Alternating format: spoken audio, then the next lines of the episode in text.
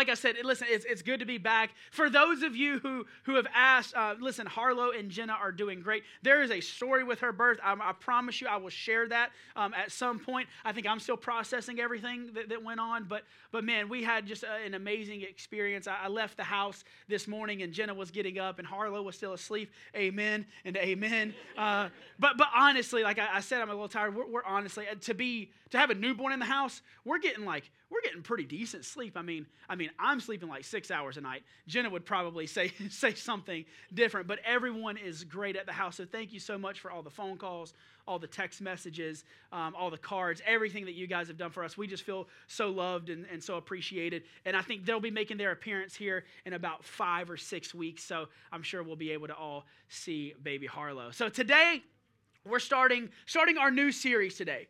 Our new series today called Greater Things. And throughout this series, I, I want to talk about the Holy Spirit. And today's message, if I needed to title it one thing, it would be this Don't let your hearts be troubled. Don't let your hearts be troubled. We're going to be in John chapter 14. So if you have your Bibles, go ahead and turn there. Our key verse for the entire series is going to be John chapter 14, verse 12. And Jesus says this Very truly, I tell you, Whoever believes in me will do works I have been doing, and they will do even greater things than these because I am going to the Father. Going to the Father. So when Jesus ascended into heaven, Scripture says that he sent the Holy Spirit so that we, so that you and I could do greater works than even Jesus. Wow. It's like, Pastor, can you can you say that? It almost sounds like blasphemy a little bit. What do you mean we're going to do greater things than Jesus? Listen, I'm not saying this. Jesus himself said this. Jesus said, You're going to do greater things than me. Why? Because of the Holy Spirit. Our, our goal throughout this entire series is to bring teaching and understanding to the person, the power, and the purpose of the Holy Spirit. So, greater things. In the last couple of weeks, God has been teaching me a lot more about fatherhood. those parents that have multiple kids in the room, I, listen, I, I was a skeptic. I had Piper. I was like, there's no way. The, before Harlow was born, I'm like, sorry, girl. Like, I, I love Piper. Like, how, how do I love two kids? How, how, am I going to? And it was this, it was this thing that I wrestled with, and it's probably called being a guy, because my wife was like, I already got it figured out. I didn't have it figured out. And, and then Harlow was born, and, and I'm holding her, and it, it was almost like I was the Grinch, and my heart just started to grow three times its size. Like I just, I just figured it out. Like I just figured out how, how to love more than one kid. Harlow was born May 5th. Like I said, she was happy and healthy. And, and here's the deal did, did anybody else see it? Like, uh, Piper just loves being a big sister. Anybody, any other parents in the room that had multiple kids, it's like the older kid was like, like a mini parent. and, and they didn't complain about it. Well, she hasn't yet. It's like, baby, can you go upstairs and grab, grab a diaper? Yeah, daddy. Oh man, I probably should have got her told her to get some wipes too. Baby, can you go back upstairs and get some wipes? Yeah, daddy dang, my phone's about to die. I don't, I'm holding, baby, can you go upstairs? Piper, can you go upstairs and grab daddy's charger by, by the bed? Yeah, and like she, she just loves, she just loves helping. And, and so I had this, this moment where I felt worried. And then I kind of moved past that because, because I was called to be the father to Piper and to Harlow. And I went on thinking that this series would be about the Holy Spirit, but really it's about the Father, the Son, and the Holy Spirit. You, you can't separate one from the other. You always have God the Father, Christ the Son, and the Holy Spirit. Throughout Scripture, they're never separated, they're always one. And that's something that, that we have trouble realizing sometimes. Now, here's the thing in modern churches the Holy Spirit is either not taught or it's misunderstood. It's either not taught or it's, it's misunderstood. I feel like there's a few different people in the room. Maybe, maybe you're in the room and the only time that you've heard the Holy Spirit taught about was when it was taught against. That the Holy Spirit was for biblical times. That the Holy Spirit was for the book of Acts. That the Holy Spirit was maybe just for the Corinthian church. That the Holy Spirit isn't for here and now. Or, or maybe there's another group in the room, and you really have no frame of reference for the Holy Spirit. That, that, that, you've been in church a few times, or, or maybe you've grown up in church, or, or maybe you're just coming to, to the church uh, for the very first time and you've never heard the Holy Spirit preached about. Eh, you, have heard of the Holy Spirit, but, but you really don't have a frame of reference. What's the difference? What's the purpose? Why, why do I even need the Holy Spirit? And maybe you're in the room, and, and maybe there's a third group. And maybe you grew up with the Holy Spirit. Maybe there's some of you that, that grew up with the Holy Spirit, but in seasons of your life, you've seen the Holy Spirit misused. I feel like if we if we look at that, then all of us will fit in one of those three categories. For me, for me, I didn't grow up in the church. And then I went down to a Pentecostal college in a Pentecostal town in, in Lakeland, Florida. And, and I remember, I remember my first encounters with the Holy Spirit. And I remember this thing called a revival. Anybody know what a revival is? Y'all remember like a good old tent revival, right? Like I, I, have been to a few of them. You're like, Zach, you're not that old. Well, I am now because I had a birthday. you know what I'm saying? But, but I, I remember going to these tent revivals, and, and the first one that I went to, I'll be honest with you, I was a skeptic. First tent revival that I went to, I was like, this ain't for me. I didn't grow up in the church. I'm going because that girl was cute and she says she's going, so I guess, like, I guess I better go, right? Like, or, or those guys, they, they follow Jesus and, and they pray really cool, so I guess I need to follow. Again, I wasn't, I was like a new Christian. I didn't know what was going on, but I was like, all right, I'll go, I'll go to this revival. And I remember encountering the Holy Spirit. And it was one of the most real and tangible things that I've ever felt in my entire life that I can't explain. It's something that I can talk about, but until you've experienced the Holy Spirit, until you've felt the Holy Spirit, it's something that's almost unobtainable until you experience it for yourself. And then I remember the second tent meeting that I went to. And I was excited to go to that one.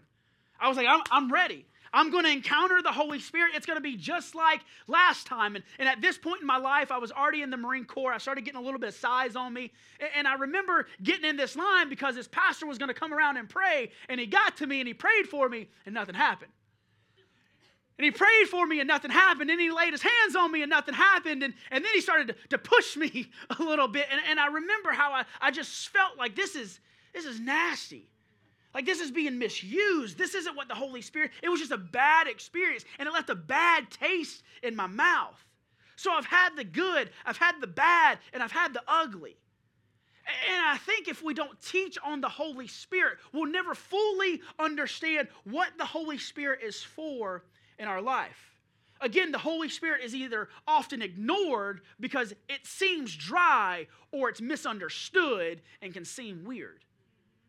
Anybody ever had a dry steak? It's like you had all the seasoning, you had all the ingredients, and you cooked it. You thought that your grill was at the right temperature, and then you cut into the steak and you take a bite and it's dry. And what, what happens when you have a dry steak? You don't want the rest of it, especially if you've had a good one before, right? Same thing in our life. If we've experienced the Holy Spirit and then we have a dry or a stale moment, we don't know how to comprehend what's going on, what the Spirit's real, then why do I have a dry moment? If the Spirit is really there, then, then why does it seem stale in this moment? This is what Scripture teaches is that the Spirit is always pointing to the Son, and the Son is always glorifying the Father. The Spirit never points to the Spirit, and the Spirit never glorifies individuals. So, so what does that mean? Everything in my life, everything in your life, every accomplishment, every business deal, every successful moment should always glorify God. Everything that we do in life should glorify God. The problem is we walk through life and we start glorifying ourselves. We start saying, well, I, I did this or, or I did that. And then we, we remove the Holy Spirit from sections of our life. And then when the Holy Spirit reveals himself, we don't know how to comprehend that because we've removed him from where we feel like he should be removed. It should always glorify God. And if it doesn't, you know that someone is acting in the flesh and not the spirit. I told you we were going to be in John chapter 14, and let me kind of set the scene for us. Jesus is comforting his disciples while he explains what the power of the Holy Spirit is for. So, John 14, verse 1 says, Do not let your hearts be troubled. You believe in God, believe also in me. Another translation says this Don't let this rattle you. You trust God, don't you? Then trust me. So the question that I had to ask myself is why would, why would the disciples be rattled? What is Jesus talking about? Why, why would the disciples feel like life was coming against them? Why would they feel rattled? Let's take a look at just some of the immediate context. In John chapter 12, Jesus told his disciples in code that he was going to be crucified, that he was going to die. And then in John chapter 12, later on, we learn that many people really didn't even believe that Jesus was who he says he was. People were starting to denounce Jesus, they were starting to fall away. And then in John chapter 13, right before he says, Don't be rattled, Jesus himself says, One of you 12, you're actually going to betray me.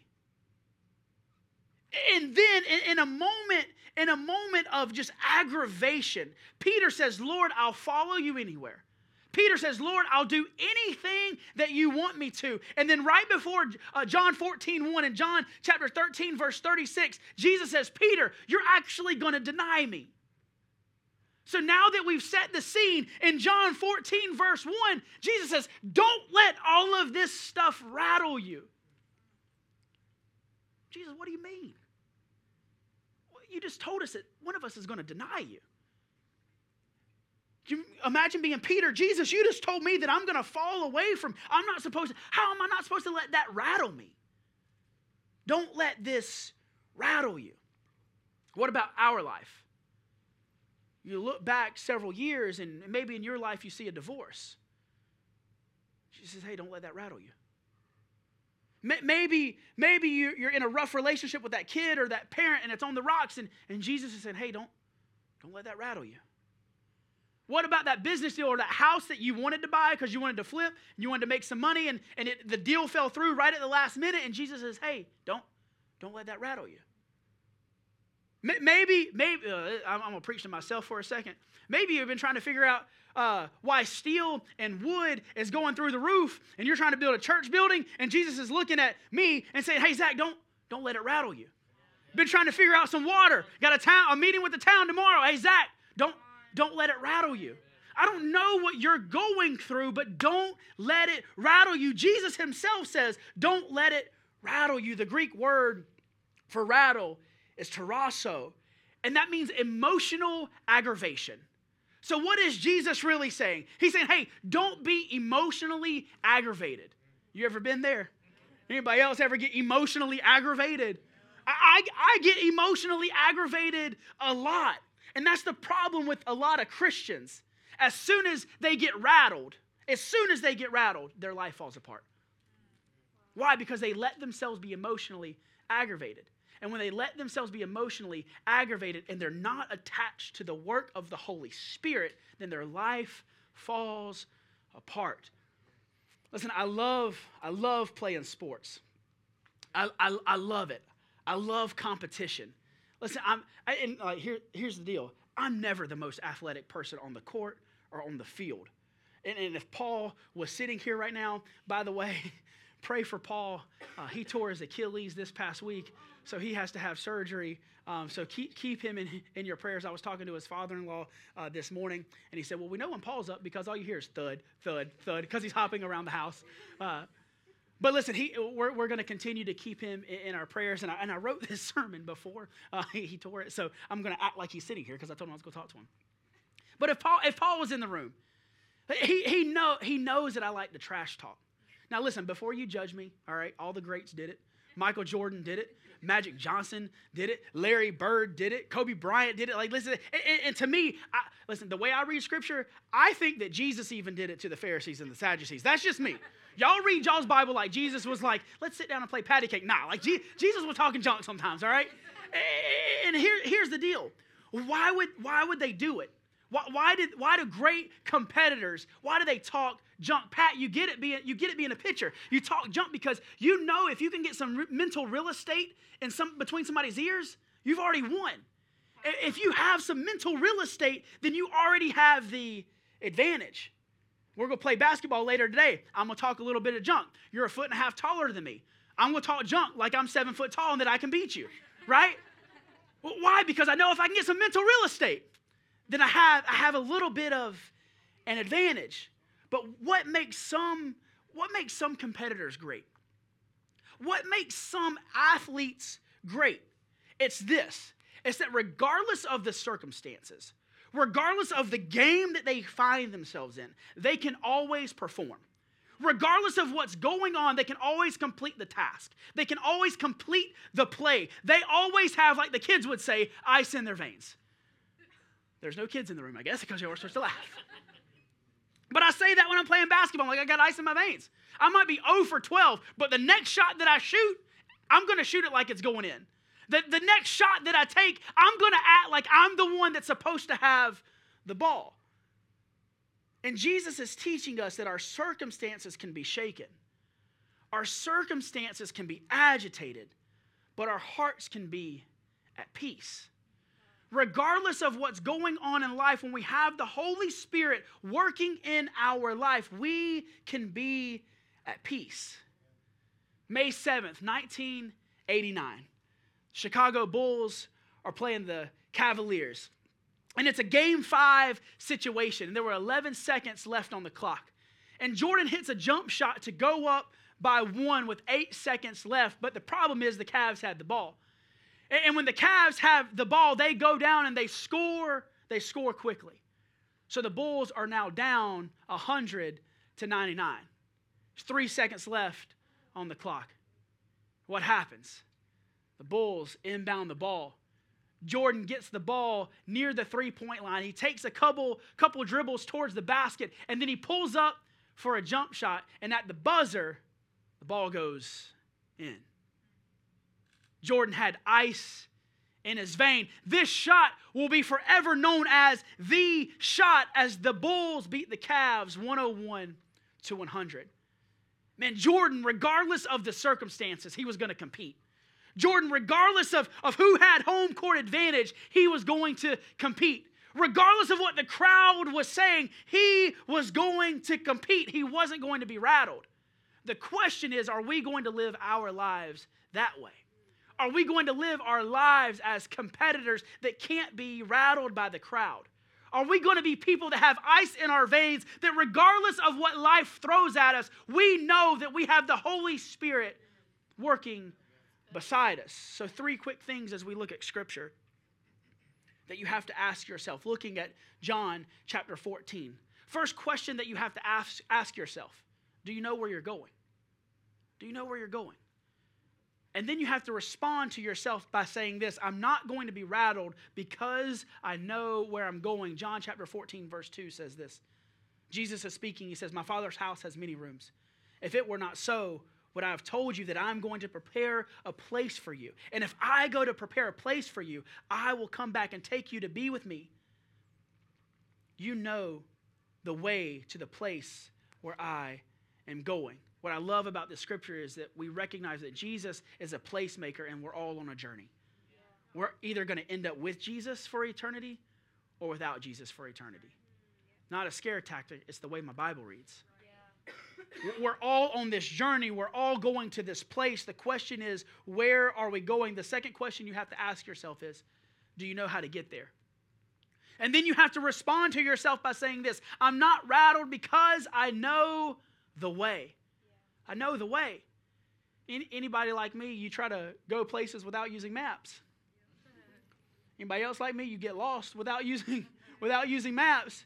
I, I do it all the time. I, in fact, I've stopped doing it. I'm just like, hey, Siri, can you get directions to whatever, right? And so I'm, I'm always using a map now because before maps and before Siri, I would just be like, no, I can figure it out. I, have gone, I've gone that way before. I, have had that experience before. I, I, can, I can figure it out. I don't, I don't need a map. And inevitably, like I said, I get lost. John chapter 14, verse 5, Thomas said to him, Lord, we don't know where you're going So, how can we know the way? In verse 6, Jesus answered, I am the way and the truth and the life. No one comes to the Father but how? Except through me. This is the unpardonable sin of postmodernity. It's to say that, that Jesus is the only way. So, so here, here's the problem. In, in our society, Christian, people, our society looks at Christians like we have three heads if we say that Jesus is the only way. Society will say, no, you make your own truth. Society will say, no, you use your own maps. You think you've been that way before? Just go ahead and travel your own journey in our society and in, in, in our culture. Your truth can be your truth. Just like we try to find our own way by using our own maps or, or our own sense of direction, we do it in life. That's your truth. That's okay. That's your way. That's, that's okay. On, your truth is Allah. That, that's okay. Your, your truth is Buddha. That, that's okay. Your truth is nature. That, that's, that's okay. Your truth is fill in the blank. That, that's okay. Church, I'm not saying this to condemn anyone. I'm saying, I'm saying what I'm, I'm, I'm going to say what I'm about to say to show us a true path, not because Zach says it, but because the Bible says it.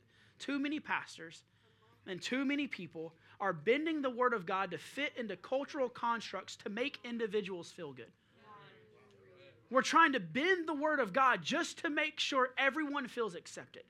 We're trying to bend the Word of God just to make sure that everyone feels like they belong. Here's the thing we don't have to bend the word of God. Jesus himself says, I am the way. Just come to me. Here's the thing Jesus himself says, I'll accept anyone and everyone. We don't have to bend the word to try to make people feel accepted. Jesus says, I accept you the way that you are, but I love you enough that you wouldn't stay that way. We, we have to stop bending the word of God because Jesus is more than a good moral teacher. I've heard it too much, especially in the area that I live in. And I'm not just talking about, I'm not just talking about the region. I'm not just talking about Davidson. I'm just talking about our societal constructs. That Jesus is a good moral teacher. Too many people have fallen away from the church, but they'll still look back and go, well, Jesus is a good moral teacher. I, I can follow some of his teachings, Ah, I want to, I'm, I'm to keep going. I don't even care. I'm to I'm gonna keep going. Y'all can keep recording this. We'll just blast this everywhere, all right? But Jesus is far more than a good moral teacher. Zach, well, how, how do you know that? That's a bold statement. It's a bold statement for you to be able to say that. Well, I'm not saying it, the Bible is saying it. Yeah. And another problem is we've removed the Bible as an anchor for who we are. We've said, you know, my truth is going to be my truth, and if the Bible aligns with my truth, th- then it can be it can be a part of what I believe, but I'm going to be my own anchor. I can't I can't do that. As a pastor, I can't do that. As a person, I can't do that. As a follower of Jesus, I will not do that. Scripture says this in John chapter 10 verse 9, I am the gate. Whoever enters through me will be saved. John chapter 14, verse 6, Jesus is speaking and he says this I am the way, I am the truth, and the life. No one comes through the Father, to the Father, except through me. The way is not a direction, the way is a person. The, the, the way is not a direction, the way is Jesus himself. And once Jesus is rejected as the way, then truth becomes relative.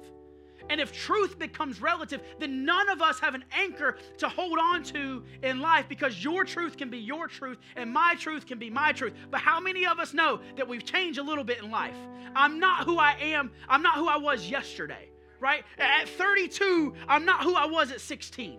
At 32, I'm not who I was at 25. And some of y'all are saying, I got some more years on you, Pastor. And, you're, and, and yeah, at 68, you're not who you were at 30. If our truth changes, then it changes when we change. I want to be anchored to something that doesn't change. Early Christians were called followers of the way, not because of what they followed, but because of who they followed. C.S. Lewis put it this way in Mere Christianity. He says this He says, That is the one thing that we must not say a man who was merely a man and said the sort of things that Jesus said would not be a good moral teacher. he would either be a lunatic or else he would be a devil from hell. You, you must make your choice, he says. Either this man was and is the Son of God, or something else, he was a madman. He continues to write You can shut him up as a fool, you can spit at him and kill him as a demon, or, or, you can fall at his feet and you can call him Lord and you can call him God. The next question that you have to ask yourself is Do you know the Father? Do you truly know who the Father is? And then you can respond to yourself by saying, I'm not rattled because I know my Father. John 14, verse 7. Jesus says, If you really know me, if you really know me, you will know my Father as well. From now on, you do know him because you've seen me. Jesus says, You know the Father because you've seen me. And, and though we're talking about the Holy Spirit, and though this series is going to be about greater things because of the Holy Spirit, we can't separate the Father from the Son, and we can't separate the Son from the Spirit, and we can't separate the Spirit from God. If we've seen Jesus, then we've seen God. If we've seen God, then we've seen the Spirit. I, am willing to venture that, that no one in this room has ever met my dad before. My dad passed away about three years ago, and you guys have, have heard the story. But, but it's funny to me the things that I picked up from my dad and the way that I act as a father now. And to be honest with you, it's the things that used to absolutely drive me crazy. Like I'm picking up the tendencies from my dad that used to absolutely drive me nuts. It's the way that my dad would joke. I'm like, dang, I'm saying the same jokes that I used to like roll my eyes at. Anybody else in the room? Like you pick up some of the things from from your parents. But I also picked up the drive my dad had. I picked up the tenacity that my dad had. I picked up that competitive spirit that I talked about that my dad had. Listen, my dad would play horse with me in the driveway for 20 bucks every night. Like, like that's just like that's the competitive spirit that we had going back and forth. But this is what I know. If you've seen me, then you've actually seen my dad. If you see the way that I act, then you've actually seen my dad. I've noticed it more and more in the last few weeks. It's even in the way that I pick up my daughter.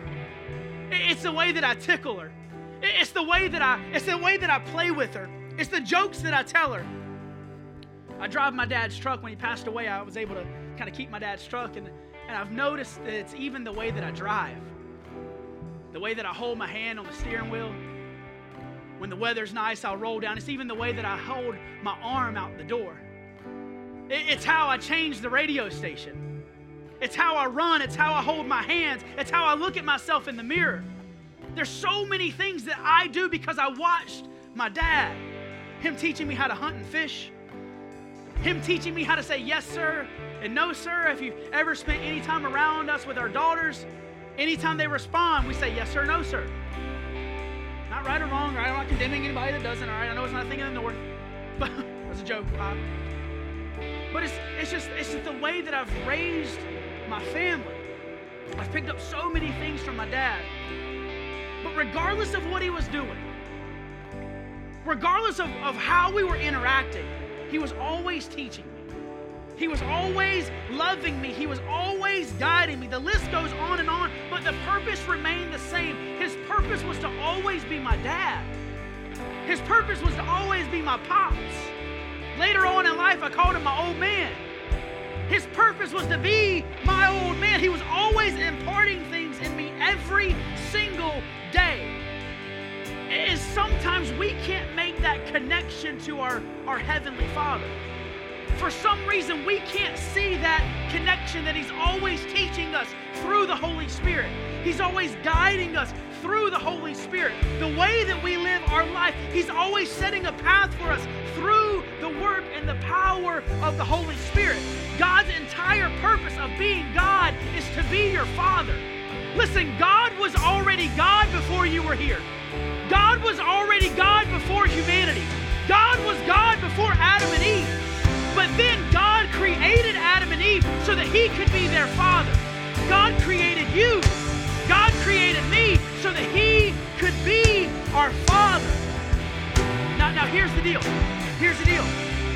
If you're like me, I told you at the beginning of service, sometimes we don't feel that way. Verse 30 says this For the ruler of this world is coming, but he has no claim on me. That's what Jesus said. The ruler of this world is coming. And he tried to destroy Jesus, but he didn't have a claim on Jesus. The ruler of this world is coming, and he's going to try to destroy you. But if he didn't have a claim on Jesus, then he doesn't have a claim on you. So, regardless of what you're dealing with, you have the work and the power of the Holy Spirit working in and through you because the enemy has no claim on you. Verse 25 says this These things, these things I have spoken to you while I'm still with you. But the Helper, the Holy Spirit, whom the Father will send in my name. Remember, you can't separate them the Father, the Son, and the Holy Spirit. Jesus is talking, but he's saying God's going to send him. Can't separate them. He will teach you all the things and bring to your remembrance all that I have said to you. Peace I leave with you. My peace I give to you. Not as the world do I give to you. Let not your hearts be rattled, neither let them not be afraid. So, this is what we're going to do. We're going to stand all across this room and we're going to go back into worship. Why? Because some of us need to recognize that the Holy Spirit is working even now. That the Holy Spirit is here to guide you, He's here to direct you, and He's here to lead you.